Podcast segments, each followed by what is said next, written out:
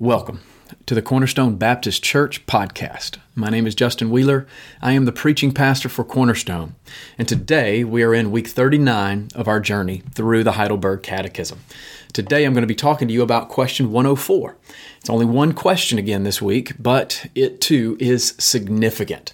So let's go ahead and get started. We're in that section of the Catechism that is trying to help guide and help us understand how we respond to the grace of God with gratitude. And one of the ways we do that is by our not only faith in God and Christ, but also our obedience to Him. And so we're going back and we're looking at the commandments of God, specifically the Ten Commandments of God, and trying to understand how the gospel informs our obedience to these commandments. And we're in the fifth commandment this week. So let's look back to Deuteronomy 5, verse 16, and understand the fifth commandment. Here's what it reads Honor your father and mother as the Lord your God commanded you, that your days may be long and that it may go well with you in the land that the Lord your God is giving you. Now, it's no surprise to most of us that God wants us to take the parent child relationship seriously. Um, this is part of the Ten Commandments, right? This is what we would understand to be the second table of the law. The first four commandments really deal with our relationship to God, uh, respect respectfully, and then how we deal with our relationship with everyone else comes you know, in the second table of the law, starting with this particular command, the fifth commandment. And this commandment focuses in on the first uh, human relationship that we have and the most foundational and, and really the most important human relationship we have between parents and their children. And for most of us, this is not a surprise that God wants us to take this so seriously. Like many of you, I grew up with this commandment in mind, and I have always generally accepted that it was right for children to honor their parents, even when I, as a child, didn't want to honor mine. But for God to make it one of the Ten Commandments, it really does. It shows us just how important this command really is, and just how important the relationship between parent and child truly is. Uh, the command is also restated in the New Testament, and it's expanded a little bit. Uh, it's restated in several of the, the, the epistles, Paul's epistles. Uh, but in Ephesians chapter 6, uh, starting in verse 1, we read this Children, obey your parents in the Lord, for this is right. And then he quotes Deuteronomy 5:16, honor your father and mother. This is the first commandment with a promise that it may go well with you and that you may live long in the land, right? So the whole idea of a promise is that if we honor our father and mother, then uh, our, our time in this world will be a blessed time when we respectfully submit to the authority that God has placed over us by giving us to our parents. That is a, a an, an indication that our lives will be a blessed life. We will live long in the land. But it continues on in Ephesians 6, verse 4 Fathers, do not provoke your children to anger, but bring them up in the discipline and instruction of the Lord. Now, Paul tells us here that obedience to parents is right, that it comes with a promise, but he also points out that how parents relate to their children is important too. All of that to say, there's plenty for us to consider in this fifth commandment. And the Heidelberg is, is going to help us to do just that. So here's question number 104. We've looked at what the Bible actually says in both the Old and the New Testament. Now let's look at the Heidelberg Catechism and see how it reflects what the Bible teaches. Question 104 What is God's will for you in the fifth commandment? And here's the answer that I honor, love, and be loyal to my father and mother and all those in authority over me that I obey and submit to them as is proper when they correct and punish me, and also that I be patient with their failings, for through them God chooses to rule us. Okay, first, I, I want to notice. I want you to notice with me that this answer extends the responsibility of submission to authority beyond the parent child relationship. It says to honor, love, and be loyal to your parents, but that's just the start. Um, in that's that's the general way that we would apply this fifth commandment. But there's a broader way. Submission to all those in authority is included in this answer. Now, why is that? Well, a little bit of history. The church has long understood and taught that the fifth commandment should be applied not just to the parent child relationship, but to all relationships where authority and submission is being uh, displayed.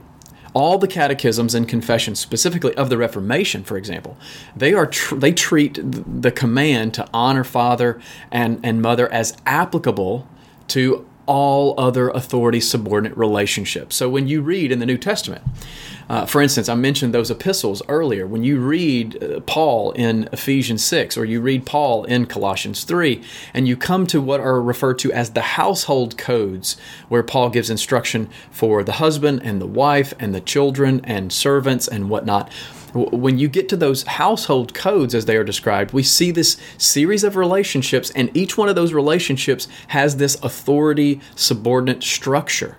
And the church, for, for many years, has seen that the fifth commandment applies to these relationships as well.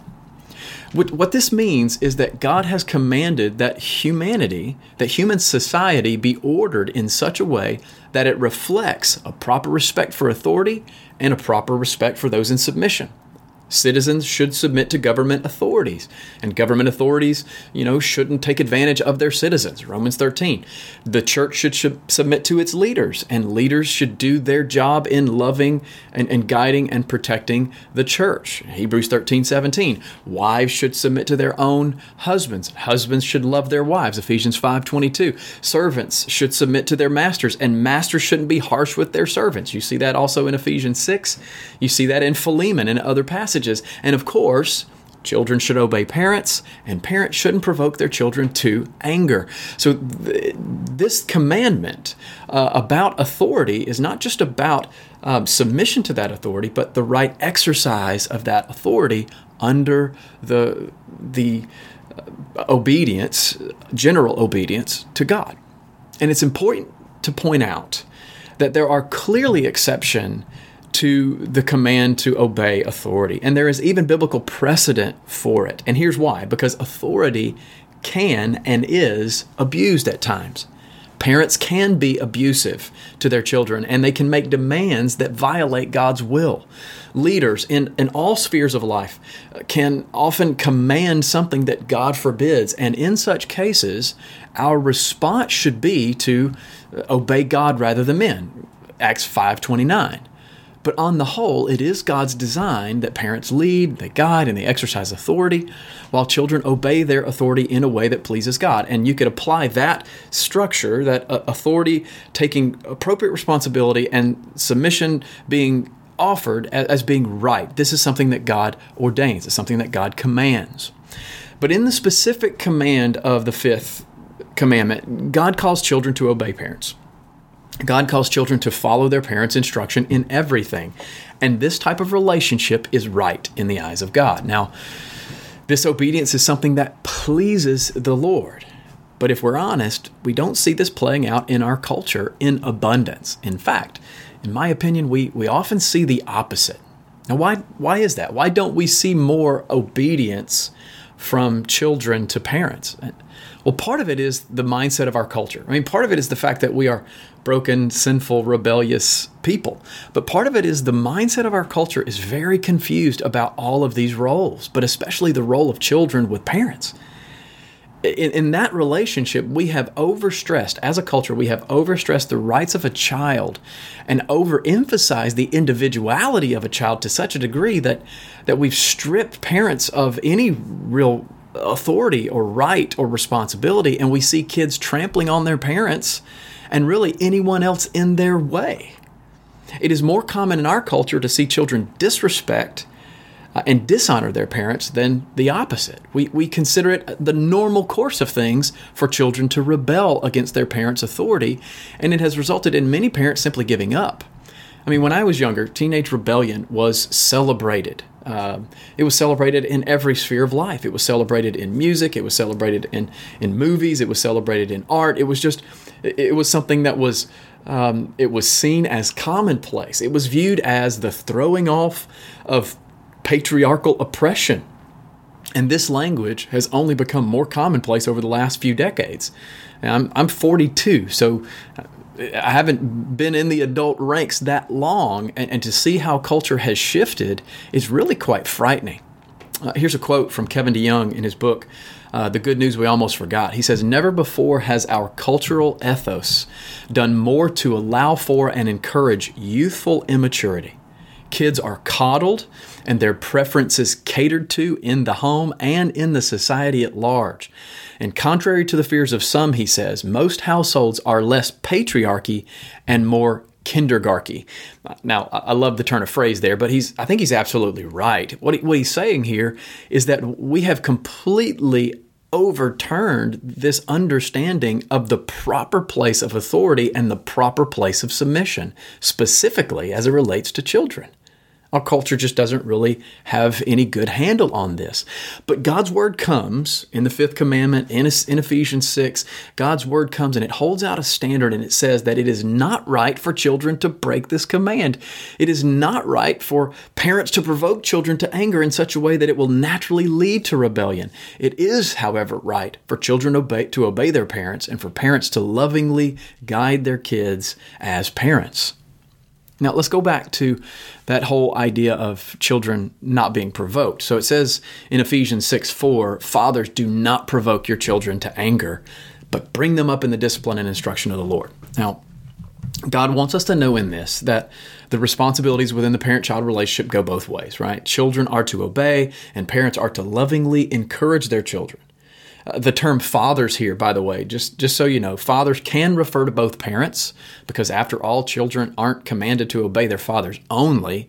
But it may be that fathers are being singled out for their role in this place. They're, they're being singled out because within the scope of understanding the household, God has given the primary leadership. God has made man or fathers to be the head of the household. So it may just be that the Apostle Paul is singling out fathers because of their role in overseeing all of the household and, uh, and the upbringing of their children as part of God's design on the family. But here's what God is saying to fathers and mothers don't provoke your children, don't lead them to discouragement.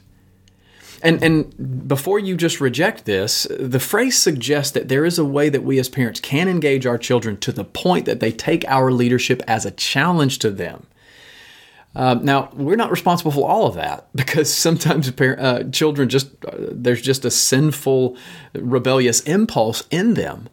But what what Paul and the, the Spirit of God is trying to help us avoid is not provoking our children unnecessarily. Instead of bringing them up in the discipline and instruction of the Lord, what is happening when we're provoking our children is the parents are nagging or they're irritating or they're demanding. They're provoking their children in such a way that kids just want to give up. They don't want to try to obey, they don't want to try to please their parents. And sometimes this means that children feel like complete failures. Uh, because they're unable to please their parents. Sometimes we put standards on our kids that are just unrealistic. And we shouldn't do that. For those kind of kids, they feel like nothing is ever good enough. They feel like no accomplishment will ever make mom and dad happy. And then on the other hand, sometimes this means that children feel provoked and angry when mom and dad uh, are, are, are, like mom and dad are prodding them into a fight or a competition. And there are ways, if you're a parent, you know this, there are ways that we can interact with our children that has a tendency to bring this out of them. And there's a, there's a way that we can interact with them that makes them want to fight back. And Paul is saying we need to avoid both. The goal in parenting is to teach and instruct and discipline and love and correct and nurture our children in such a way in the truth of God that, that, that not only does our relationship to them grow, but their relationship to God grows and our relationship together begins to reflect the love that God has shown us in the gospel. So the fifth commandment applies to a lot of different things. It applies to the parent child relationship, it, it applies to the child parent relationship, it applies to all the relationships of authority and submission that we see throughout culture and society. And, and, and oh, by the way, this fifth commandment also applies to those of us who are older and and are even parents ourselves. We still have a responsibility to honor our aging parents in a way that gives glory to God.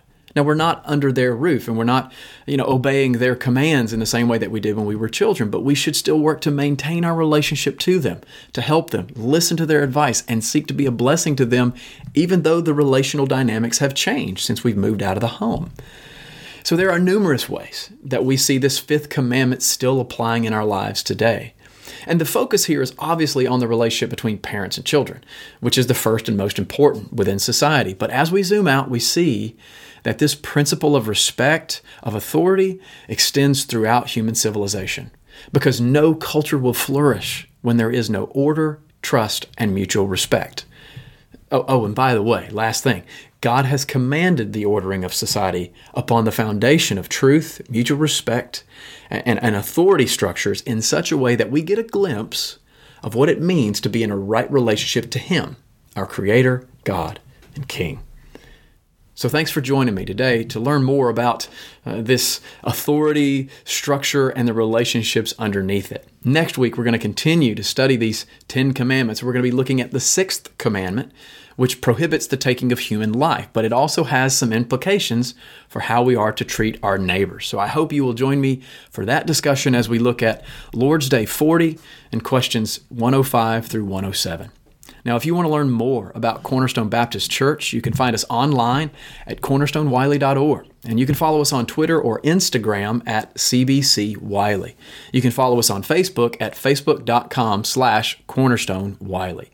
And you can subscribe to this podcast on iTunes or Google Play or whatever your favorite podcast catcher is so that you can stay up to date on all the new content. Thank you so much for listening.